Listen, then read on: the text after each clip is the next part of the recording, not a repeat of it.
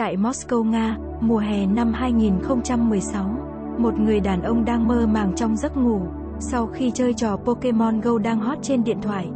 Đêm đó, anh ta thức giấc vì ngực bị đè mạnh, anh mở mắt ra và sau này kể lại, là thấy mình đang bị tấn công bởi một nhân vật Pokemon. Hoảng loạn, nhưng không thể nói được, anh vật lộn với sinh vật đó, trong khi người bạn gái ngủ mê mệt ngay bên cạnh không biết gì. Cuối cùng anh ta cũng vùng dậy được, và con Pokemon biến mất. Sau một lúc lùng sục khắp nhà, người Anh đến báo cảnh sát về vụ tấn công. Tin tức này đã được nhiều báo lá cày quốc tế đăng lại, và nhanh chóng lan truyền chóng mặt trên Internet. Trải qua sự việc trên, dường như ta hiểu thấy rằng giấc ngủ, vẫn là một thứ gì đó ngoài tầm hiểu biết của khoa học hiện đại. Tạm thời hãy đặt con Pokemon qua một bên, ta hãy chú ý đến việc anh ta đã thức giấc, không cử động được, và cảm thấy sức nặng đè lên người. Cụm từ kỹ thuật chỉ hiện tượng này là bóng đè. Ngoài việc không cử động, người ta còn gặp những ảo giác. Kết quả là bạn cảm thấy hình trong mơ xuất hiện ở thực tại. Thực sự hiện tượng bóng đè này có còn nhiều điều để nói. Như ta có thể tìm thấy nó trong suốt chiều dài lịch sử. Bóng đè lần đầu tiên được đề cập đến trong sách Jolie, một quyển sách của Trung Quốc về giấc ngủ và giấc mơ. Sách phân loại ra nhiều kiểu khác nhau của giấc mơ, và các nhà nghiên cứu đã xác định email hay còn được gọi là giấc mơ bất thần, có rất nhiều tính chất liên quan đến hiện tượng bóng đè. Mỗi quốc gia diễn tả hiện tượng này một cách khác nhau. Người Đức có cụm từ Hexandruiken, nghĩa là bị phù thủy đè. Chuyện cổ Na Uy có từ Esvataufa, chỉ các vị tiên độc ác bắn người ta bằng những mũi tên tê liệt. Người Nhật có từ Kanashibari, với ý chỉ bị trói chặt một cách kỳ lạ bởi một sợi dây kim loại vô hình. Người Iran có cụm từ Bác Tắc, nói đến một loại linh hồn ngồi lên ngực người đang ngủ. Theo chương trình của một người đàn ông tên là John Launer, sống khoảng những năm 1692, tôi đi ngủ rất khỏe, và cái chết của bóng đêm đè nặng lên ngực tôi. Và tôi tỉnh dậy và nhìn thấy một con quỷ đang ngồi trên bụng tôi. Nó lập tức chặn cổ họng tôi khiến tôi hầu như ngạt thở. Tay tôi không có chút sức mạnh gì để có thể thoát ra. Tuy rằng với xã hội khoa học hiện đại, nhưng bóng đè vẫn còn đó. Chúng ta đến với bóng đè trong góc nhìn khoa học. Bóng đè có tên tiếng Anh là sleep paralysis, hay còn gọi là chứng liệt thân khi ngủ. Là tình trạng khi bạn cảm giác toàn thân không thể cử động, trong khi tinh thần vẫn tỉnh táo. Bóng đè xảy ra khi cơ thể chuyển giao giữa các giai đoạn thức và ngủ, hay trong lúc ta đang mơ màng giữa mơ và thực, và thường kéo dài trong vòng vài giây hoặc lên đến vài phút.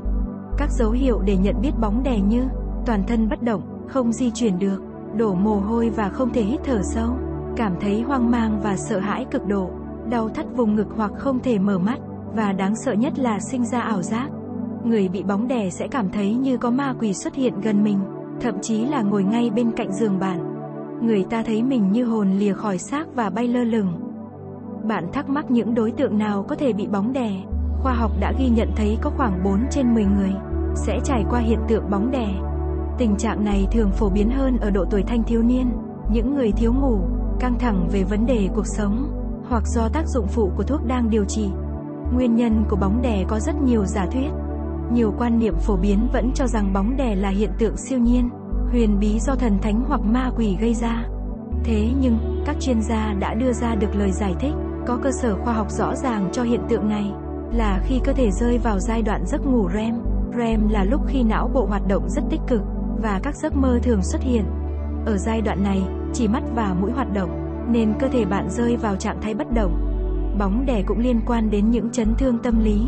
Bóng đè cũng có thể là triệu chứng của một số bệnh tâm thần.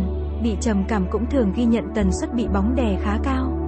Hoặc các chất kích thích như rượu bia và thuốc lá, có thể gây kích thích thần kinh và gặp ảo giác. Vậy ta nên làm gì khi gặp bóng đè đây? Đầu tiên bạn nên biết tập trung vào hơi thở. Bạn càng hoảng loạn thì sẽ càng làm tăng áp lực lên ngực, khiến việc giữ hơi thở đều trở nên khó khăn hơn. Thế nên, bạn cần tập trung vào hơi thở để giữ bình tĩnh, cho đến khi tình trạng này kết thúc. Để nhanh chóng thoát khỏi tình trạng này, bạn hãy cố cử động, những cử chỉ như nhấc ngón tay hoặc co ngón chân, hét thật to dù họng đã khan, nhưng sẽ có hiệu quả.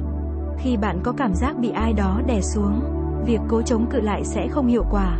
Thay vào đó, bạn nên thả lỏng và tự chấn tĩnh bản thân, bằng cách tự nhủ rằng, mọi chuyện sẽ nhanh qua thôi. Thật đáng sợ khi bị bóng đè đúng không? Nên bạn phải biết cách mà ngăn ngừa chứ. Trước tiên bạn nên điều chỉnh lại giấc ngủ của bản thân. Một giấc ngủ đủ từ 7 đến 9 tiếng mỗi đêm sẽ giúp bạn ổn định lại giấc ngủ và cải thiện sức khỏe.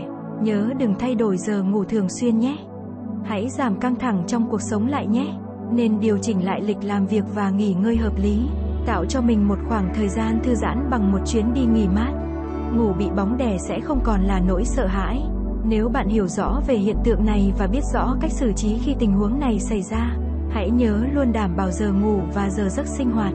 Nếu thấy mình học được điều gì mới hôm nay, đừng quên để lại một like và subscribe để làm động lực cho tụi mình nhé. Cảm ơn các bạn đã lắng nghe.